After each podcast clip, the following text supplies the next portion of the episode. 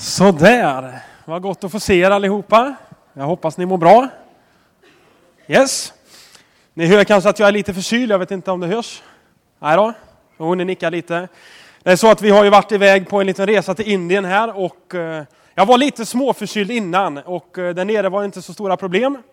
Men så när jag landade vet ni så hände det någonting. Det blev helt, eh, jag ska inte gå in på detalj men det blev någonting i systemet va.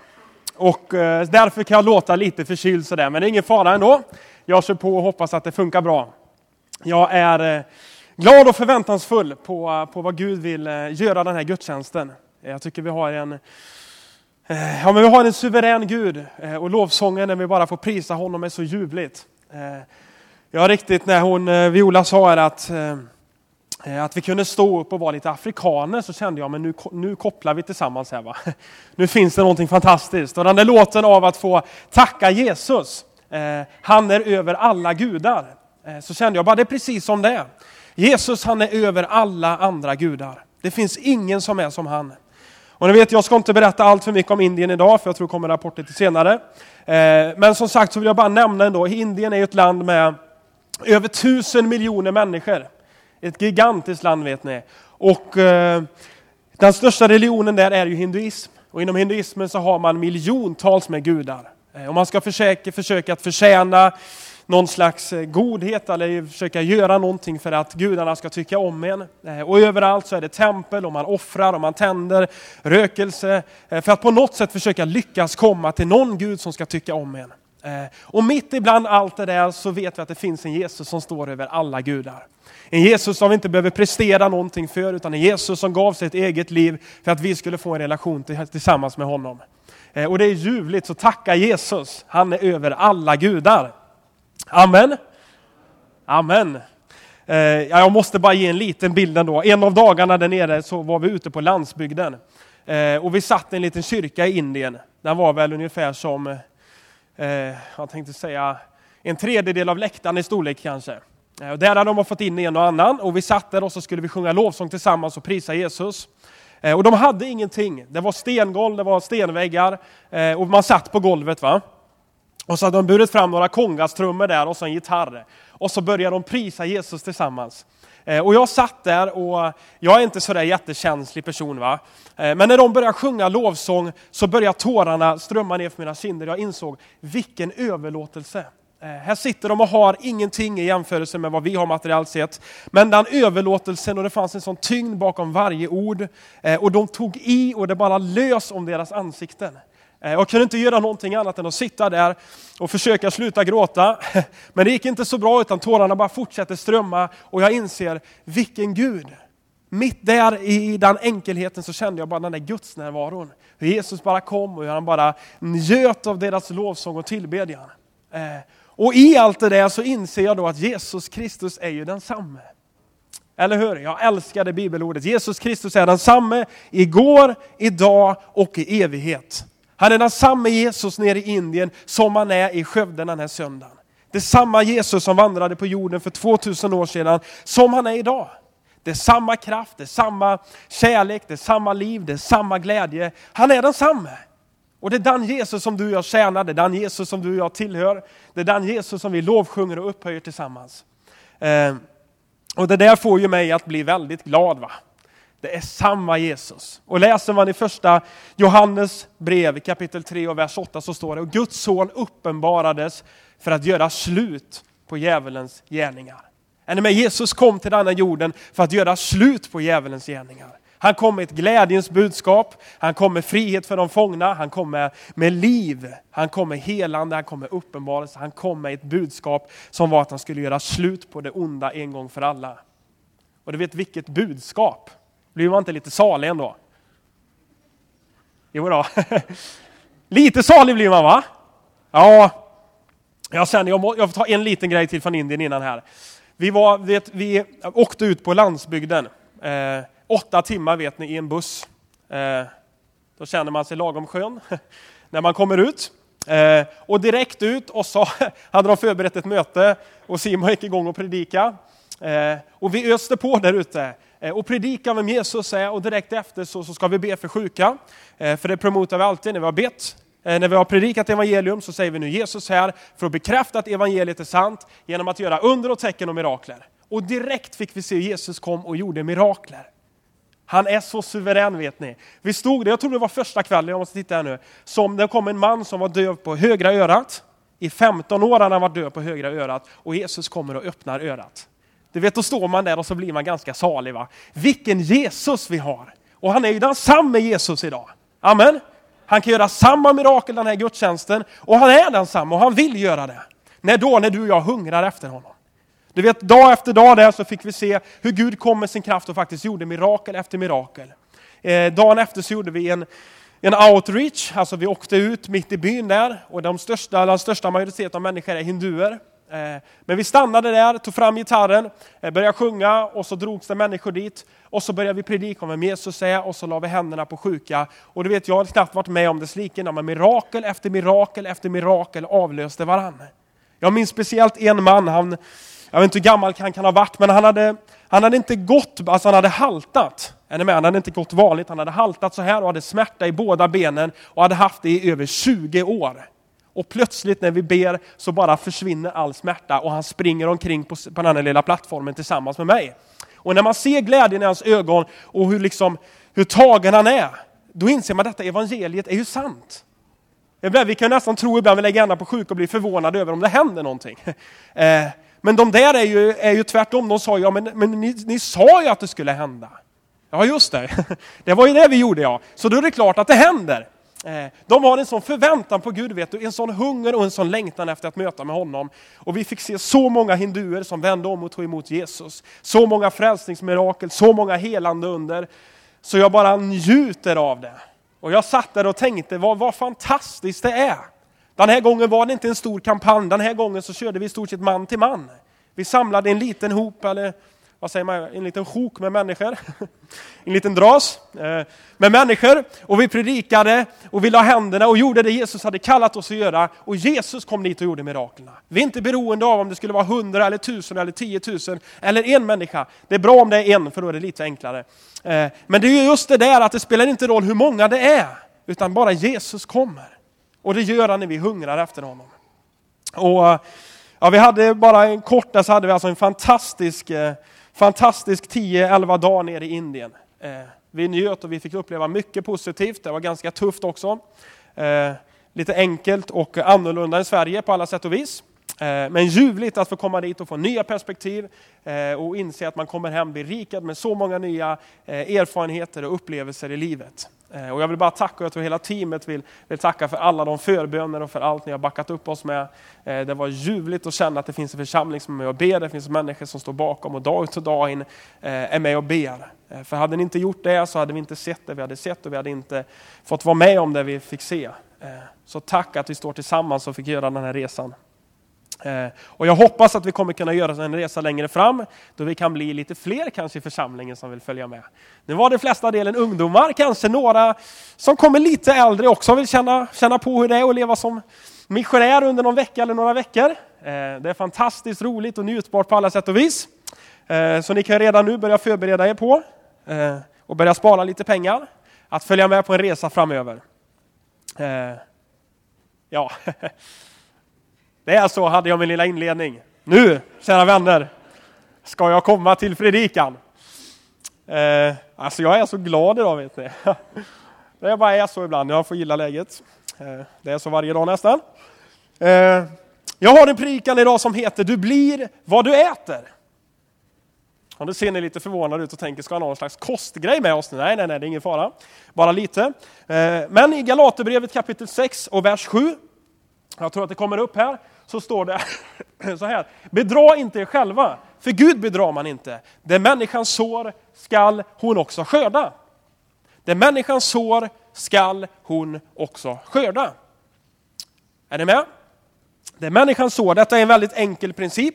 Det man stoppar ner i jorden och sår är också det som kommer komma upp ur jorden. Det är inte jättedjupt, utan jag tror ni hänger med på det. Ni ser lite förvirrade ut, men vi ska nog hitta en lösning här. Det man stoppar ner i jorden är det som kommer upp. Får jag se hur många bönder vi har här inne? Ni behöver inte vara blyga. Kom igen. Ja, då, det finns en här och var. Underbart. Du vet när man sätter potatis, Så tar man ju de där potäterna, så vi förstår mig nu då. Eh, och så trycker man ner dem i jorden va. Och vad förväntar man sig att det kommer upp då? Potatis. Eller hur? Det är väldigt enkelt det här. Man förväntar sig inte att stoppa ner potatis i jorden och att det ska komma upp morötter ur jorden. Nej, det är ju ingen människa som tänker, ja visst, jag vill ha massa, massa morötter så jag sätter potatis.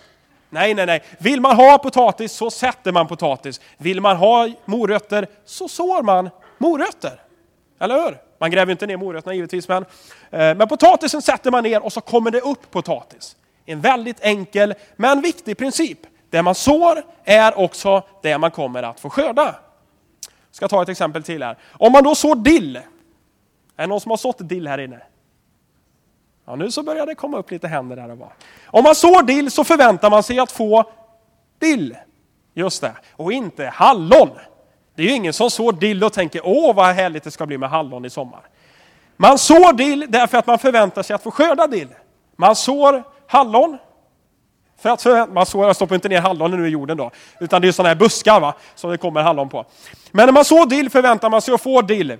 Man förväntar sig inte att få någonting annat. Det människan stoppar ner och sår i jorden är också det som kommer komma upp.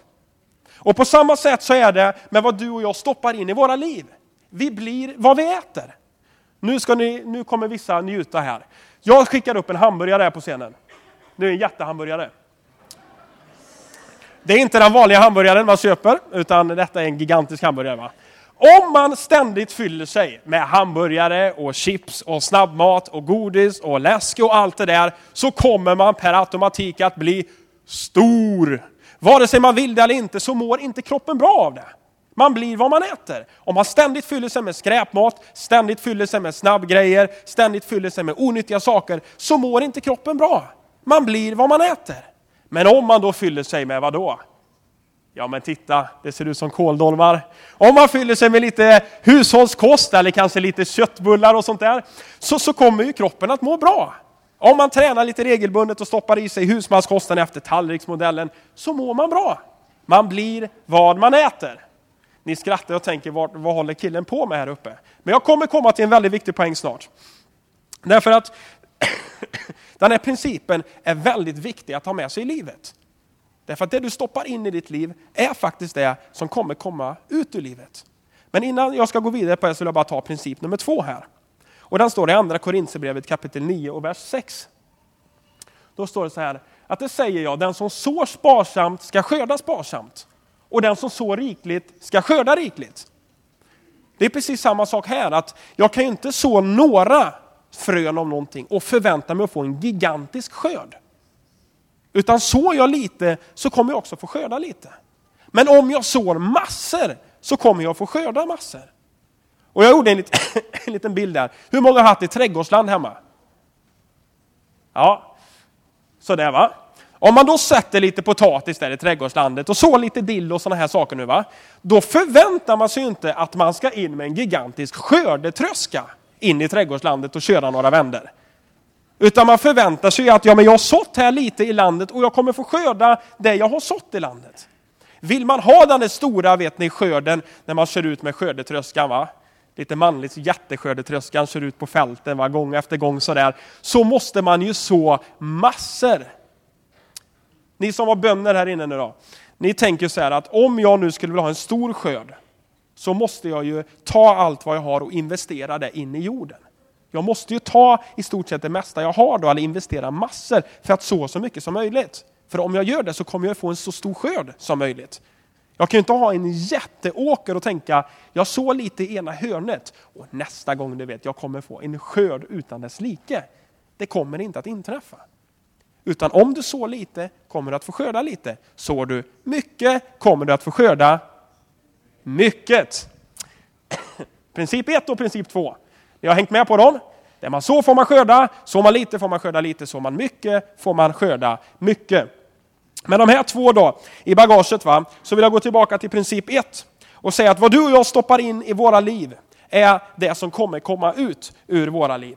I Matteus, vi ska se om det kommer upp här, kapitel 7 och vers 16 18, så säger Jesus så här att på deras frukt ska ni känna igen dem.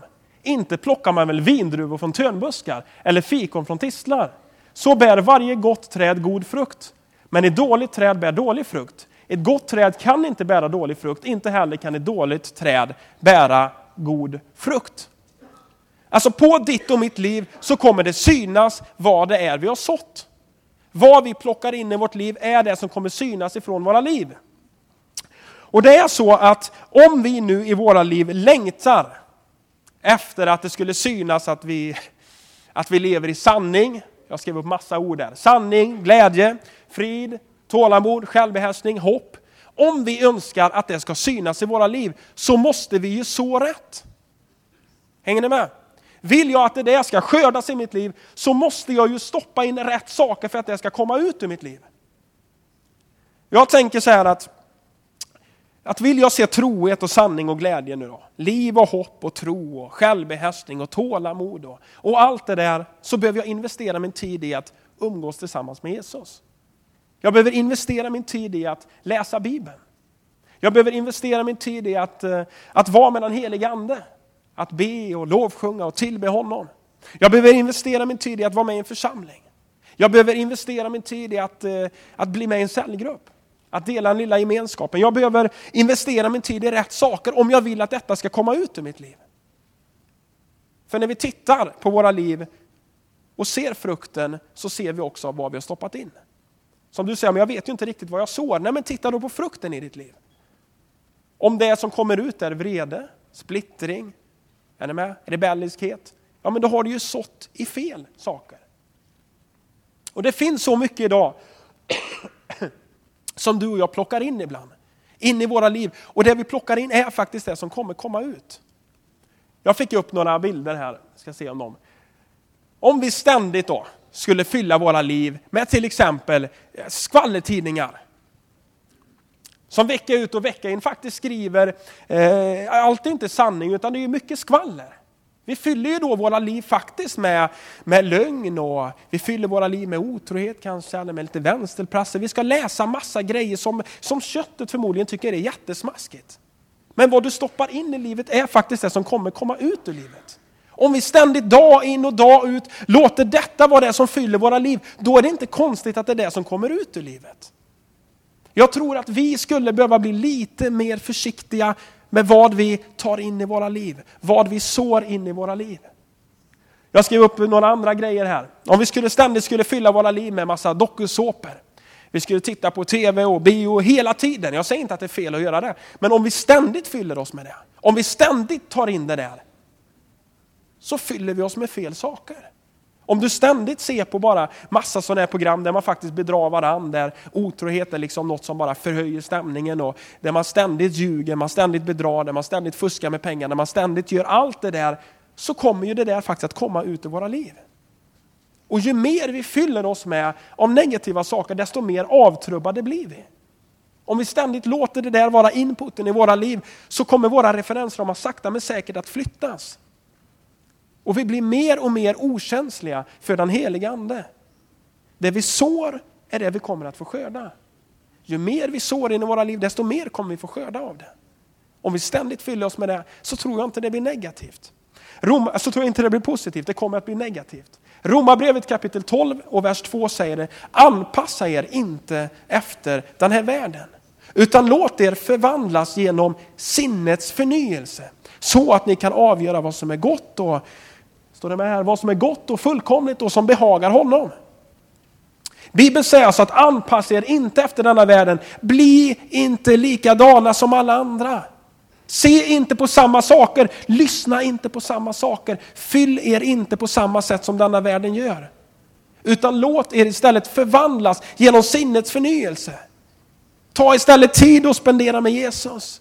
Ta istället en tid att spendera den med vänner positiva som kommer lyfta dig. Var med i rätt sammanhang. Fyll dig med rätt saker. Lyssna på bra saker. Och ditt liv kommer att bli förvandlat. Jag tror att det är så viktigt att vi börjar tänka efter mer och mer hur våra liv ser ut och vad vi faktiskt spenderar vår tid på. Ett samhälle idag där det florerar med så mycket grejer och mer och mer saker börjar bli toleranta i kyrkan. Backar man tillbaka några årtionden så, så var det stenhårt i kyrkan vad man fick se på, vad man fick göra, hur man fick bete sig. Eh, Och det kanske var hårt draget, lite för hårt draget. Idag så har vi kommit åt andra kanten. Och vi får aldrig säga ifrån, allting är okej, allt är tillåtet. Någonstans så önskar jag att vi skulle komma tillbaka och börja bli ett folk som är helgat. Ett folk som är rent, ett folk som sår in rätt saker i våra liv. En församling som lever och investerar i rätt saker. Du vet om du och jag längtar efter att få, få be med människor till frälsning. Om vi längtar efter att få se helande mirakler, om vi längtar efter att få se befrielser. Få se människor bli fyllda med den helige ande, få se änglar och uppenbarelser. Om du har längtar efter det livet som apostlärningarna talar om, om du har längtar efter det livet som Paulus levde och som Petrus och Johannes så, så behöver vi också investera i rätt saker. Vi behöver läsa rätt saker. Jag säger inte att det är fel att, att läsa romaner eller läsa några tidningar. Men frågan är i jämförelse hur mycket tid vi spenderar på det i jämförelse med hur mycket tid vi spenderar på att läsa Guds ord. Om det är övervägande tid vi spenderar på det andra så är det också det som kommer komma ut i våra liv. Men om du har investerat vår tid, och det kommer kosta någonting, att läsa Guds ord, att vara med på bönemöten, att spendera tid med människor och vittna för dem. Att faktiskt vara med och be, att faktiskt leva i fasta. Ja men det är ju jobbigt det där. Ja det är ett pris att betala för att få se det där positiva komma ut ur ens liv. Och jag säger i mänsklig kraft så är det omöjligt. Men med hjälp av den heliga ande så är det fullt möjligt. Vi behöver tänka efter mer och mer på vad vi sår in i våra liv. Du vet, ibland så tror ju människor att man blir du vet, kristen för att man går in i kyrkan. Ja, det är säkert ingen som tror det här va? Men man är ju inte kristen för att man sitter här inne idag. När är man kristen? När man tror på Jesus och följer honom. Eller hur? Så jag menar, det finns ju massa människor som, som inte går i kyrkan idag som tror på Jesus och är frälsta. Likaväl kanske det finns människor som går i kyrkan som inte alls har en relation med honom. Och jag fick lära mig en, en liten kul grej för det var väldigt, väldigt många år sedan nu. Men, eh, alltså man blir inte en kristen för att man går in i kyrkan lite, lite, lika lite som man blir i en hamburgare när man går in på McDonalds. Eh, det är en väldigt djup innebörd här nu då. Det, det är ju ingen som tror på fullaste allvar att man blir en hamburgare för att man går in på McDonalds. Jag hoppas inte det. Eh, lika lite så blir man då en kristen för att man går in i kyrkan. Det är ingen som tror att man blir en bil för att man går in i ett garage. Eller hur? Lika lite blir man en kristen för att man går in i kyrkan. Det handlar om att du och jag måste leva tillsammans med Jesus. Följa honom, är ni med? Bli en efterföljare, leva med honom, umgås med honom. Spendera tid tillsammans med honom. Jesus säger, vet du, när han, när han bad sin överstprästliga förbön, när han bad till Fadern för dig och mig, för lärjungarna och för dem i kommande tider. Så säger han så här att Fader, ska se om det kommer upp här i Johannes, så säger han, jag ber inte att du ska ta dem ut ur världen, utan att du ska bevara dem för det onda. Det hade ju varit fantastiskt om du och jag när vi blev frälsta och började följa Jesus, hade blivit tagna ut ur världen. Det hade varit ljuvligt om Jesus med en gång hade då plockat oss hem och så hade det varit klart. Otroligt enkelt och skönt. Men så är det ju inte. Utan Jesus säger att jag ber inte att du ska ta dem ut ifrån världen, men jag ber att du ska bevara dem för det onda. Jesus ber att du och jag ska avhålla oss från fel saker. Han ber att du och jag ska investera vår tid i rätt saker. Han ber att vi ska bli bevarade från alla frestelser ifrån den här världen. Han ber att du och jag ska avskilja oss och helga oss så att vi kan få rätt frukt ifrån vårt liv. Han säger att på deras frukt ska ni känna igen dem. Ett gott träd kan inte bära dålig frukt. Lika lite som ett dåligt träd inte kan bära god frukt. På deras frukt ska ni känna igen dem. Och jag tror att den helige ande talade så starkt när jag satt och förberedde. Att vi behöver börja tänka efter. Vad det är vi tillåter in i våra liv. Vi behöver tänka efter. Vi lever faktiskt i de sista dagarna innan Jesus kommer tillbaka. Jag tror inte det dröjer allt för länge innan han faktiskt kommer. Och du och jag behöver se efter, vad är det jag investerar mitt liv? Vad lägger jag min tid på? Vad är det som jag sår in i mitt liv? Vad är det jag tycker är okej okay i mitt liv? Och jag tror att vi skulle behöva bli lite mer ärliga med oss själva. Jag tror att vi skulle behöva stanna upp ibland och faktiskt våga reflektera våga stanna upp och titta på våra egna liv och se vad är det som kommer ut ur mitt liv. Det kan vara ganska tufft att faktiskt stanna upp och, och börja titta på sitt eget liv och se vad, vad är det för frukt som kommer ut. Vad är det som syns i mitt liv egentligen? Och utifrån det också säga, oj, då kanske jag spenderar min, sak, min tid på fel saker. Kanske jag tillåter fel saker att komma in i mitt liv. Men då är den positiva och goda nyheten att Jesus är här och vill hjälpa dig att komma rätt igen. Att idag kanske det är dags att säga, ja, jag vill börja så rätt saker.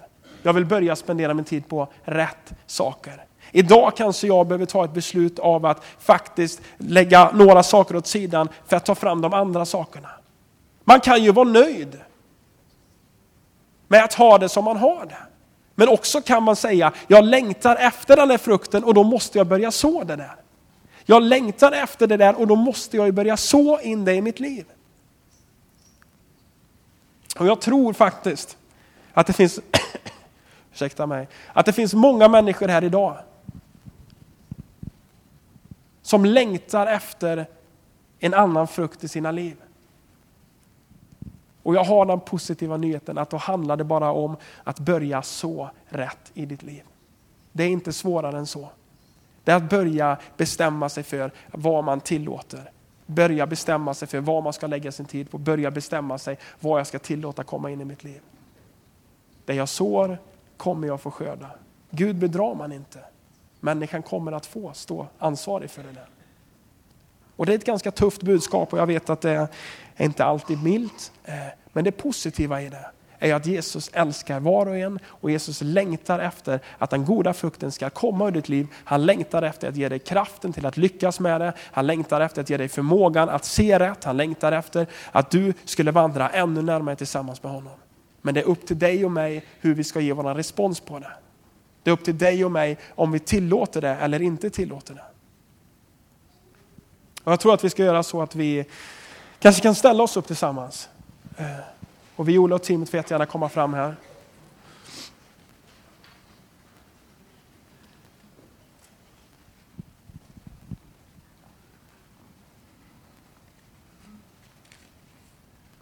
Och vi ska ta en stund när vi får eh, lovsjunga tillsammans, vi får fästa våra ögon på Jesus och vi får ära honom för att han är den han är. Eh, och vi ska göra så redan nu att vi, vi ska inbjuda till förbön. Eh, det finns förebedjare som, som redan nu kan lämna sin plats och komma fram hit. De har på sig ett sånt här rött band. Eh, som jättegärna vill tala tillsammans med dig och be tillsammans med dig. Jag skulle önska eh, att vi faktiskt tog en stund just nu där vi där vi faktiskt kunde böja våra huvuden och blunda en stund. Där vi bara fokuserar på vårt eget liv och inte behöver tänka på alla andra eller om någon ska titta eller inte titta. Utan om alla blundar och så är det bara jag som tittar där inne. Eh, så kan man bara fokusera på sitt eget liv. Och jag ska inte peka ut någon eller plocka fram någon på något sätt. Men däremot så vill jag fråga om du finns här. Som idag skulle vilja ta ett beslut av att börja så rätt. Idag känner jag att det där högg till i hjärtat på mig. Jag, jag har spenderat min tid på fel saker. Jag, jag ser inte det där jag längtar efter och jag faktiskt lever inte så som jag egentligen skulle vilja leva. Så tror jag att om, om du idag vill ta ett beslut så tror jag att Jesus vill hjälpa dig och ge den kraften som behövs för att vandra på det beslutet. Och finns det här så vill jag bara fråga, medan alla blundar, om du bara kan räcka upp din hand just nu. Tack Jesus, det är massa händer som går upp. Finns det fler så, så räck upp handen bara så. Tack Jesus, tack Jesus. Tack Jesus för alla händer. Far i himlen, jag tackar dig att du är här med din närvaro just nu. Jag tackar dig att du är här för att röra vid människor och att möta med människor. Jesus, jag tackar dig för att du är levande idag, att du är uppstånden idag, att du har namnet som står högt över alla andra namn. Tack att du är värdig all vår lovsång och tillbedjan Herre. Och tack för att ditt ord är sant och levande Herre. Jesus, tack för vad du har talat idag Herre och jag ber att ditt ord verkligen skulle få vara levande och få komma in i våra hjärtan och verkligen göra sitt verk Herre. Jag ber Herre för alla de människor som har räckt upp sina händer just nu Herre, som en respons Herre på, på att de vill så rätt i sina liv Herre. På att de längtar efter att komma närmare dig Herre. De längtar efter att leva det liv som du har kallat dem till. De längtar Herre efter att deras liv skulle vara träd som bär god frukt Herre. Jesus, jag ber att du skulle röra vid var och en av dem just nu. Jag ber att du skulle fylla dem med din helige Ande. Jag ber att du skulle skölja dem rena, Jesus, med ditt eget blod, Herre. Och bara fullkomligt helga dem, Herre. Och förlåta dem, Herre. Och fylla dem med din kärlek, Herre. Med ditt liv, Herre. Med din kraft, Herre. Jag ber och tackar dig Jesus för att du ser varje hand som har räckts upp Herre. Du möter med var och en Herre. Du är en suverän Gud som just nu Herre verkar i deras liv Herre. Omslut dem Herre, låt dem känna din kärlek Herre. Och jag ber att din nåd Herre, din kraft Herre, skulle få bli hjälpen i deras liv. Att från och med denna dagen Herre, börja så rätt Herre. Börja så tid tillsammans med dig Herre. Börja så tid av att umgås med dig, av att be för dig, av att läsa Bibeln, av att börja spendera tid med ofrälsta vänner och vittna för dem, av att börja så rätt saker in i sina liv. Jesus, jag ber för var och en av dem att du skulle bistå dem med sin kraft, Herre. Att du skulle omsluta dem, Herre. Att du skulle välsigna dem, Herre. Jag ber om det i Jesu namn, Herre. Amen.